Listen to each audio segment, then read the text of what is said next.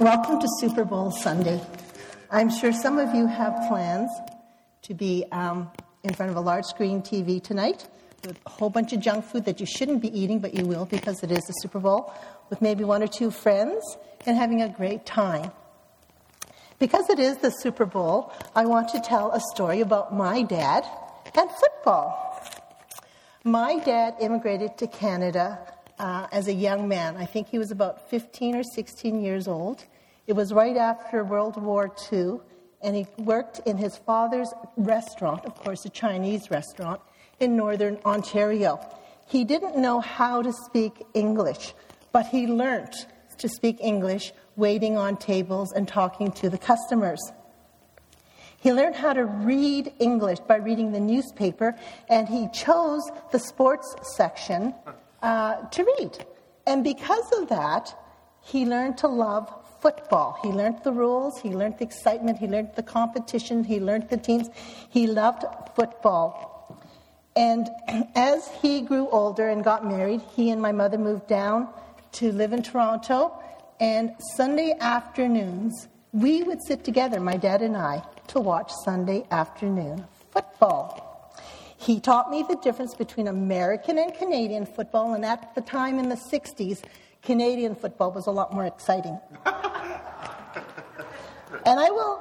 And it was a great time because my dad worked in a restaurant, and working in a restaurant was like 7/24. You were a slave to the restaurant because it was hard work. But I looked forward to those Sunday afternoons where I would spend time with my dad. Now I'm going to need help. Does anybody here know who my father's favorite team was? If you know, yell it out. Beth? Green Bay Packers, right. And he was at my house 2 weeks ago when the Green Bay Packers lost and didn't make it to the Super Bowl today, which was quite amazing because he never comes to my house when there are guests and goes and watches TV. What he did, he watched it. But I would love sitting with my dad. He was so proud of his grandsons when they learned how to play football. He would go into the stands, find the best place in the stadium to get the best vantage point and videotape all those football games. We didn't always watch football because football wasn't 12 months of the year, but we always spent Sunday afternoons together. And I remember to this day, the day my dad had to change his schedule, and we no longer had Sunday afternoons together. I cried, and I cried, and I cried, because our special time was going to be gone. I have had a very special relationship with my dad. Not that I didn't love my mom, I really do, but my mother has a tendency to overreact. And if anything would happen, she would get all excited, and I would just look at my dad, and he would look back at me, eye to eye. He would just say, "It's okay, Rita." He would be very gentle, very reassuring, and I just love that of my dad. And that was special. He would look me in the eyes, and I knew everything was going to be okay. I felt so loved in my life because of the love that my father had for me. I call him grandfather because he's become a grandfather, and that's what our kids call him. In the past 3 weeks, we have heard three inspiring messages from Kevin Burgess and from Pastor James speaking about God who loves us, the Father who loves us. It's unconditional, unrestricted, unlimited. Our identity is based on being His beloved, not based on what we have accomplished or what good we do. We are just His children, and He loves us. Pastor James, from the story of the prodigal son, said, "Does the father see the sin when the son comes home, or does he just see the son?" And he is welcomed home. Jesus loved to tell stories that reaches deep into our hearts, to those who were listening to him at the time, but also to us who are listening to him now. I chose two stories from Luke 15 that precede the prodigal son story. James wouldn't let me speak on it because he was going to speak on it. So I'm going to read the two stories now. Luke 15. You can hear me or you can look for it on page 1093 in your pew Bibles. Now the tax collectors and the sinners were all gathered around to hear him. But the Pharisees and the teachers of the law muttered, "This man welcomes sinners and eats with them." Then Jesus told them a parable. "Suppose one of you had 100 sheep and loses one of them. Does he not leave the 99 in the open country and go after the lost sheep until he finds it? And when he finds it, he joyfully puts it on his shoulders and goes home. Then he calls his friends and neighbors together and says, 'Rejoice with me, I have found my lost sheep.' I tell you that in the same way there will be more rejoicing in heaven over the one sinner who repents than over the 99 righteous persons who did not need to repent. Or suppose a woman has 10 silver coins and loses one. Does she not light a lamp, sweep the house, and search carefully until she finds it? And then when she finds it, she calls her friends and neighbors together and says, 'Rejoice with me, I have found my lost coin.' In the same way I tell you, there is rejoicing in the presence of the angels of God over one sinner who repents."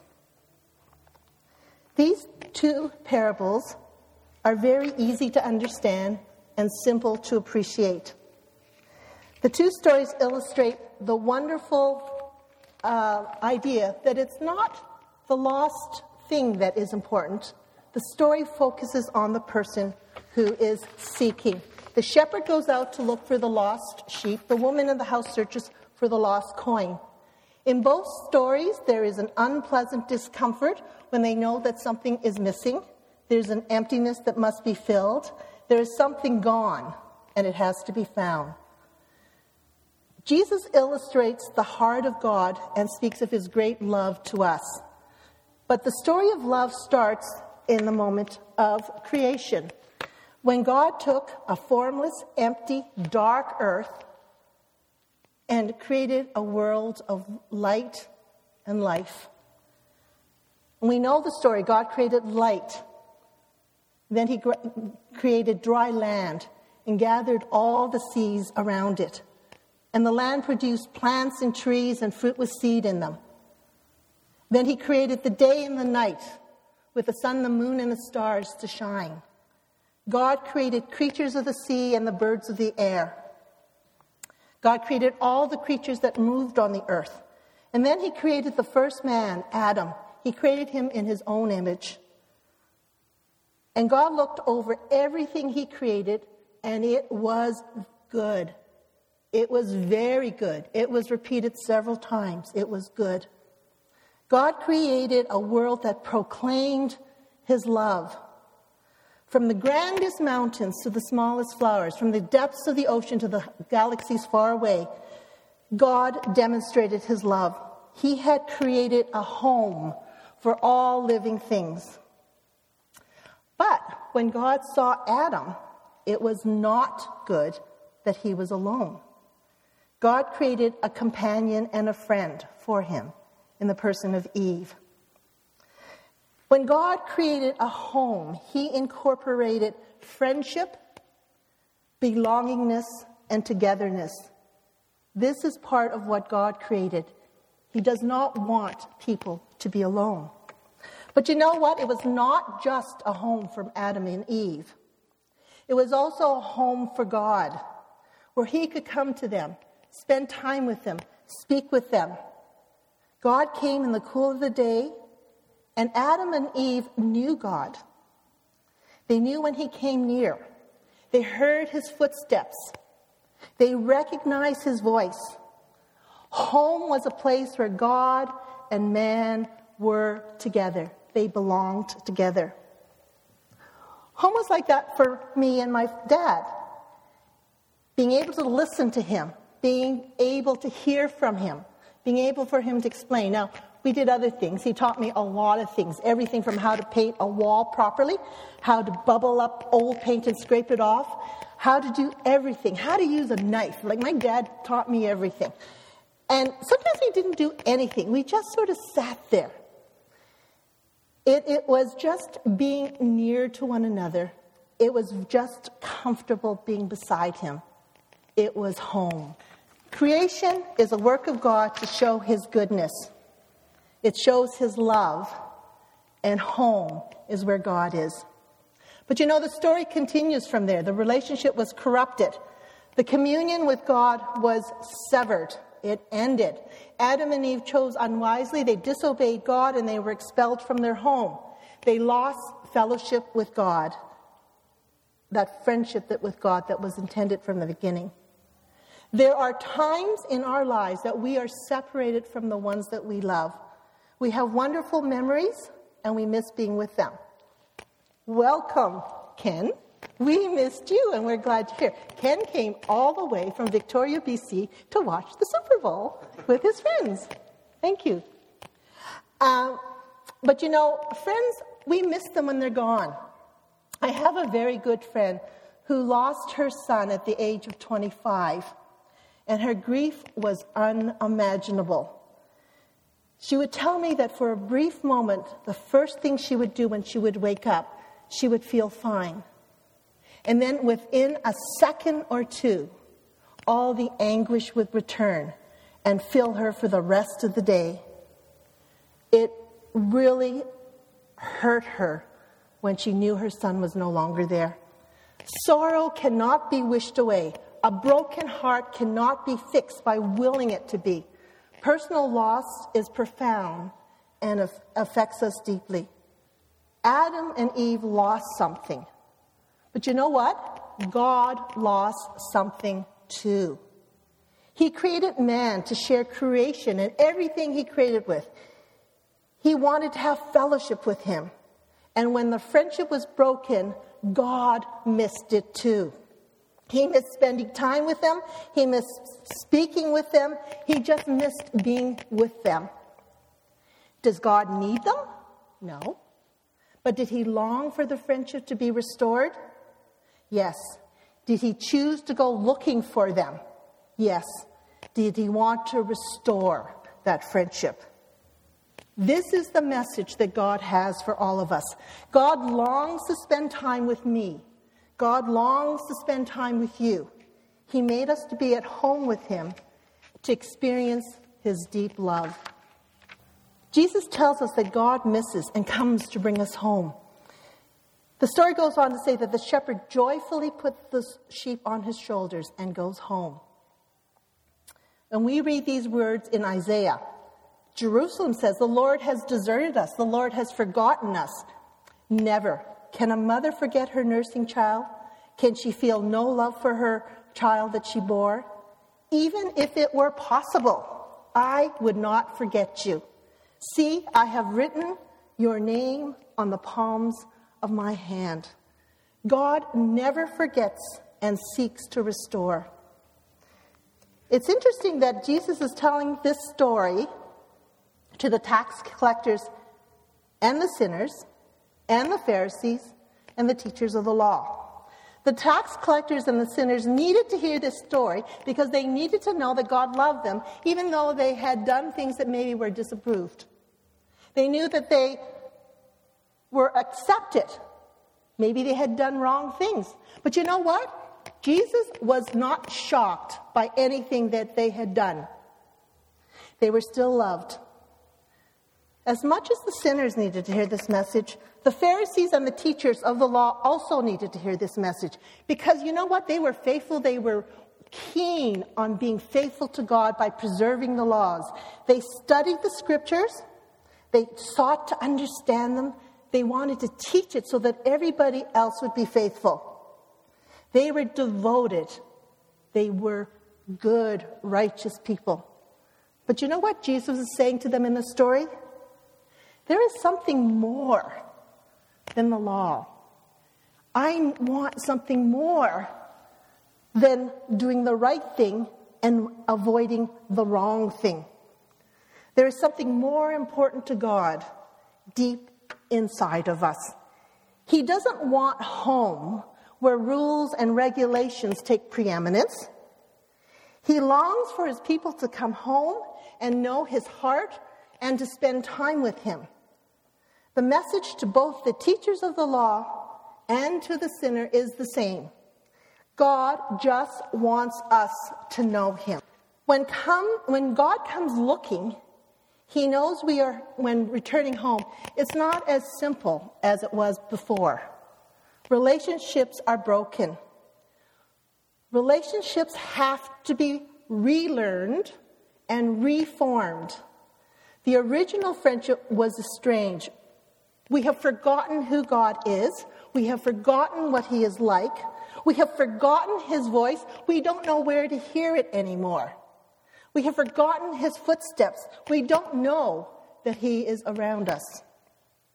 Robert Mulholland, in one of his books, says, "Our attitudes, our perspectives, our ways of relating to others, our methods of responding to the circumstances of the world around us, our self-image, even our understanding of God, have all been shaped by the destructive values and the dehumanizing structures of the world's brokenness."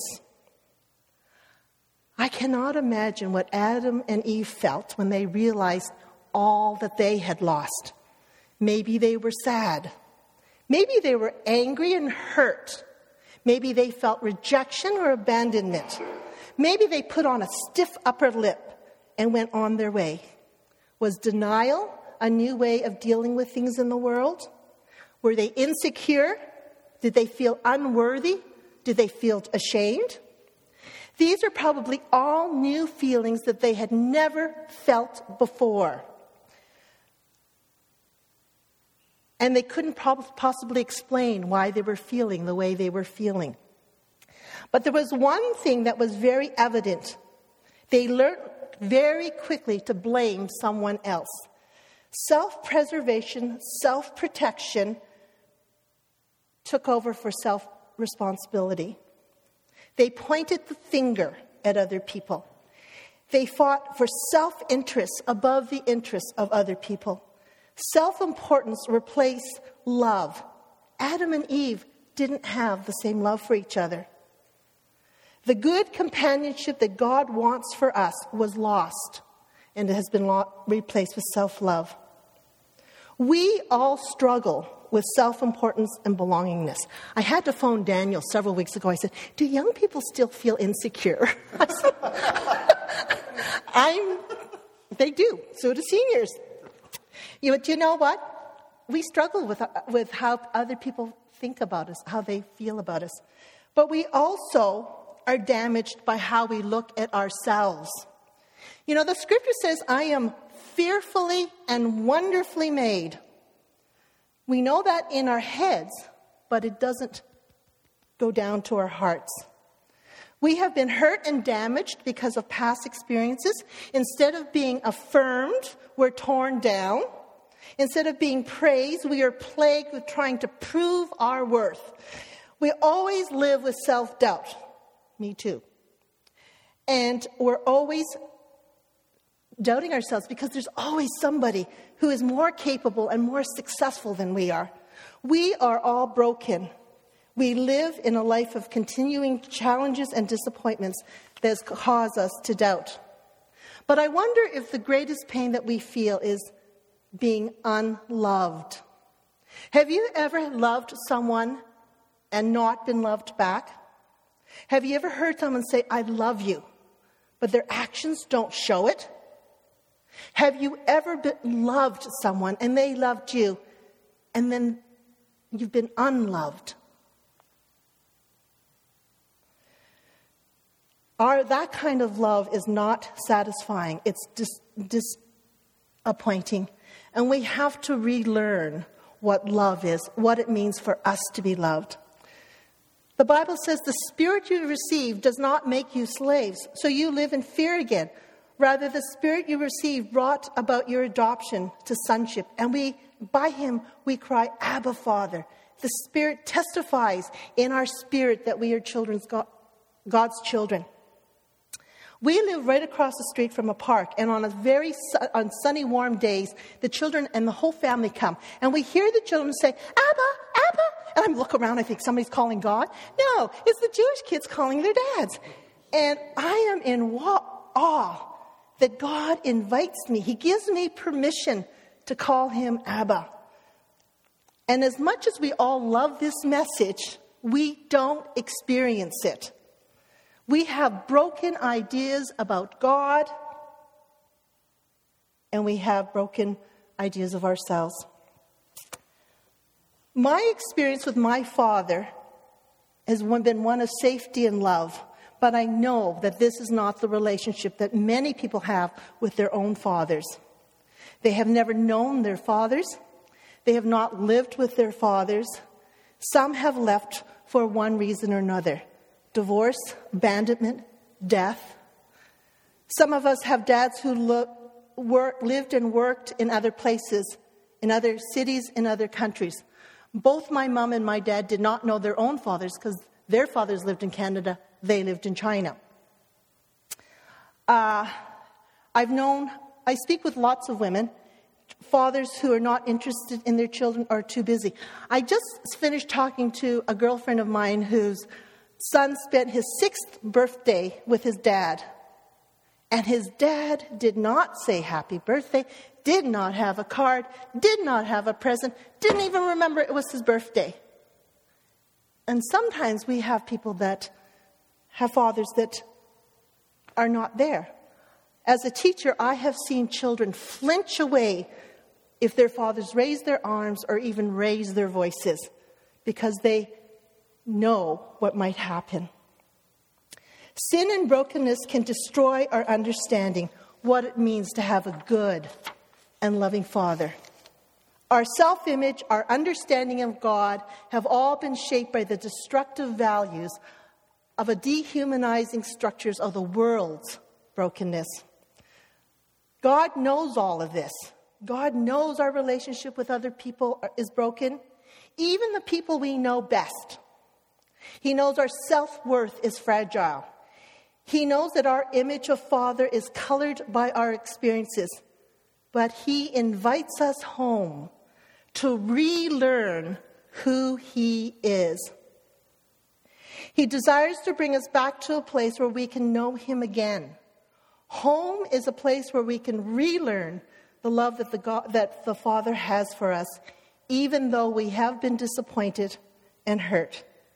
It is a place where we can go and believe that He is good, even though the things around us is bad, or bad things have happened to us.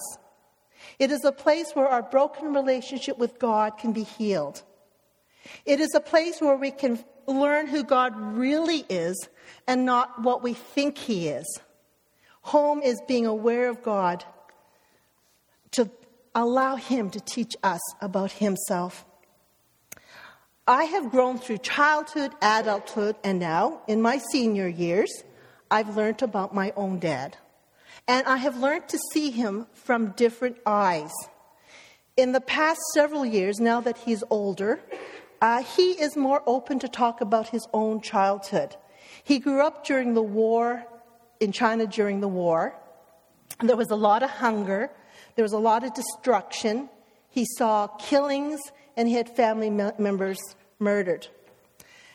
There are things that my mother and him are beginning to talk about, but occasionally they will stop because reliving it is too hard. But we encourage them to talk it out. As I spend time with my dad, even now at our ages, I learn more and more about my dad. And I get to know him deeper and deeper. And I learn to appreciate him more. But I also know there's still a lot I don't know about Him. This is the same with God, our Heavenly Father. We think we know Him, but as we spend time, there is so much more that He wants us to learn about Him. And He wants to correct our mistaken ideas of who He is. In the story, Jesus says, I tell you, in the same way, there will be more rejoicing in heaven over one sinner who repents than over the 99 righteous persons who do not need to repent. In the same way, I tell you, there is rejoicing in the presence of the angels of God over one sinner who repents. The parable concludes, both of these parables conclude with the declaration of rejoicing in heaven when one person repents. But I wonder if repentance means more than just turning away from sin and our wrongdoings, but I wonder whether or not it also can mean changing our understanding of who God is. If we allow God to teach us, we will have a renewed relationship that he intended us to be. When we return home, it is not the same as the Garden of Eden. He wants us to relearn his voice. What is he saying? How is he saying it? How is he bringing healing to our present situation? He wants us to recognize his footsteps. Where is he? What is he doing? Where is he inviting us to go? He wants us to know him in a different way. Earlier in my Christian life, I had faced some challenges and stresses that at times were unbearable. I didn't have anyone to share my troubles with, and church was the loneliest place to be because everybody was happy and everybody had everything in order, but inside me, I was feeling a lot of turmoil. There was a lot of anger in me, and I felt that God had forgotten me. And I sunk deeper and deeper into sadness. And there was a time when I said, I don't want to believe in you, God, anymore because you have broken trust with me. I did not find reassurance or comfort in his word. Prayer did not help. And I just felt so ashamed that I wasn't that good, perky Christian. So I decided instead of going down, down, down, I would go to counseling. And counseling was wonderful. And over several months, my counselor helped me deconstruct my feelings, gave me insights to why I was feeling the way I was feeling, strategies how to live more confidently, and I learned to gain control of my life. I was free from the old patterns of thinking, and I gained independence. And I learned not to let circumstances and situations control my life. However, my relationship with God was not as it was. I was still unsure whether or not he really loved me. I wasn't convinced that he was still a good father. And I was afraid that maybe he would still pull the rug from under my feet and I would fall again. So I was on shaking grounds with God. But I remember vividly to this day when that all changed. We were in church and we were singing the hymn, "Be still, for the presence of the Lord, the Holy One is here." We came to the last verse, and it says, he comes to cleanse and heal and minister his grace. And I heard God saying, Rita, do you believe that? And I was going to say, no, I'm not sure. But the words came out and said, yes, Lord. And then like a very gentle tsunami, all the bitterness, all the hurt, all the anger. I know you're laughing at my choice of word, but that's okay. It washed away. I heard his voice, and I knew that he loved me, and I could trust in him again. It wasn't my learning. It was the voice. I felt home. I felt close to him. All the disappointment and hurt disappeared. He comes to cleanse and heal and minister his grace.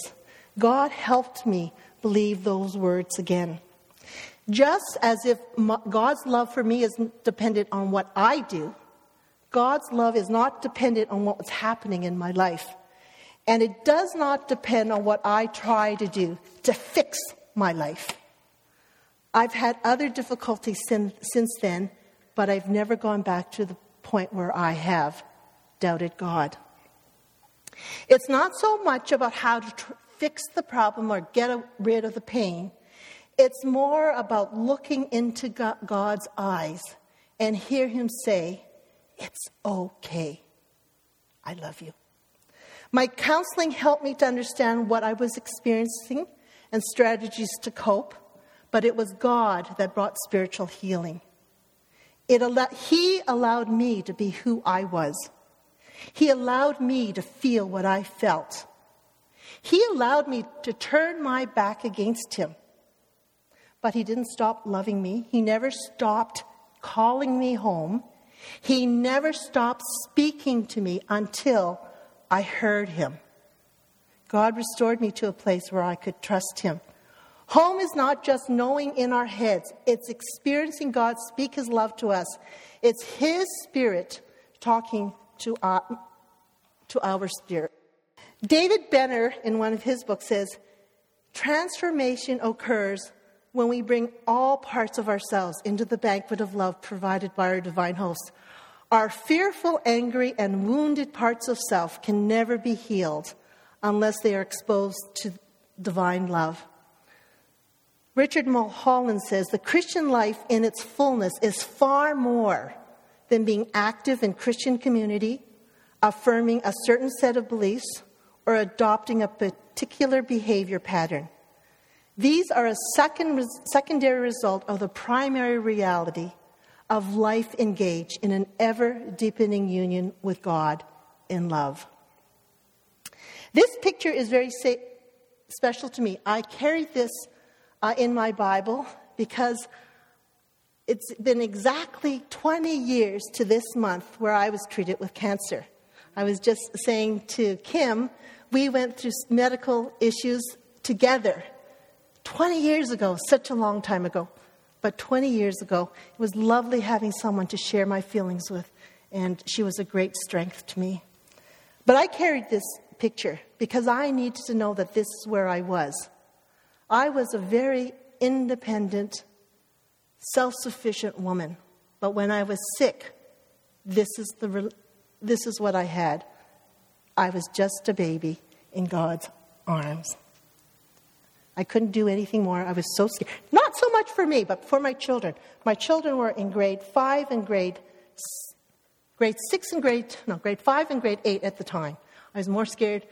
What would it be like if they didn't have their mother?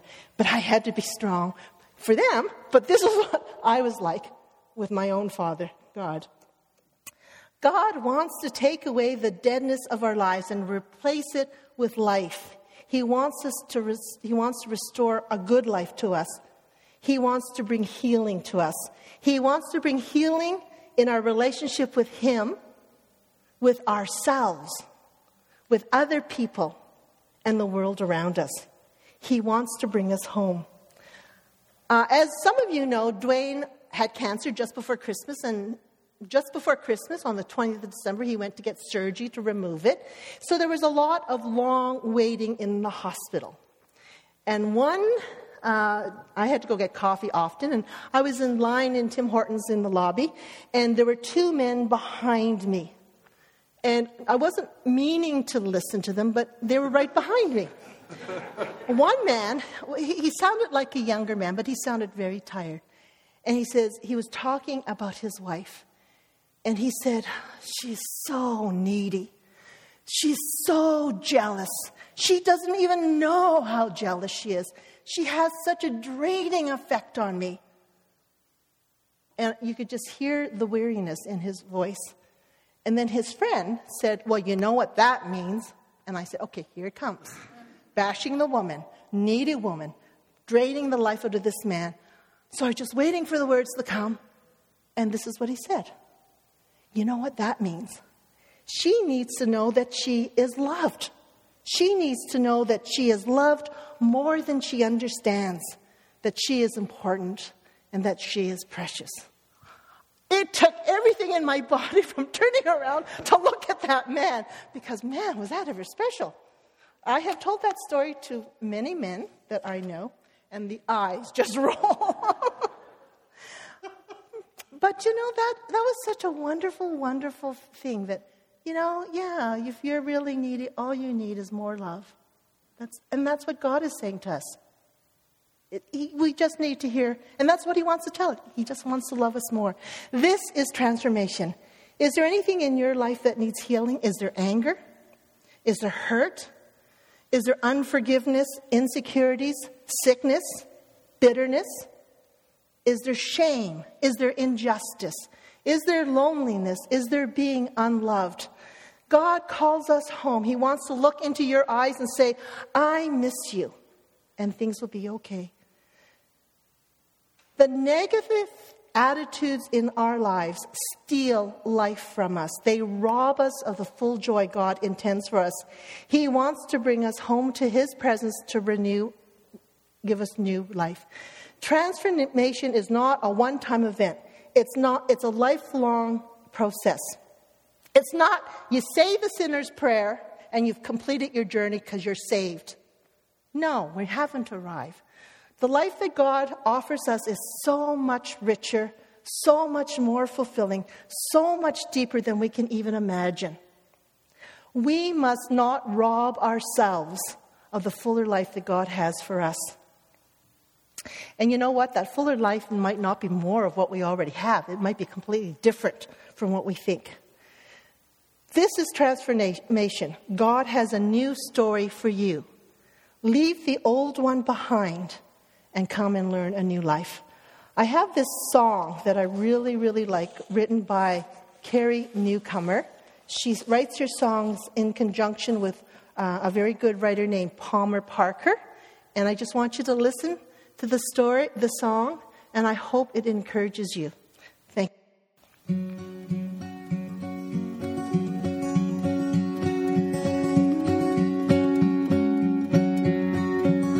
I'm writing a new ending with a better storyline. Turn the page and leave the blanks with a plot that's less defined. And though I won't get back a day of stolen time, I could go to bed at night with a better storyline.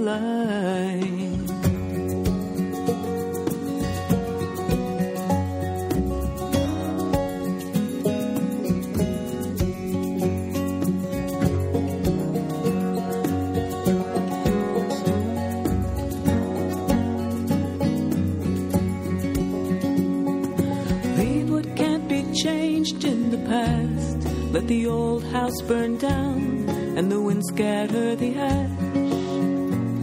Forgive myself for all the broken glass, but what I didn't know how to say or ask. I'm writing a new ending with a better storyline. Turn the page and leave the blanks with a plot that's less defined. Though I won't get back a day of stolen time, go to bed at night with a better storyline.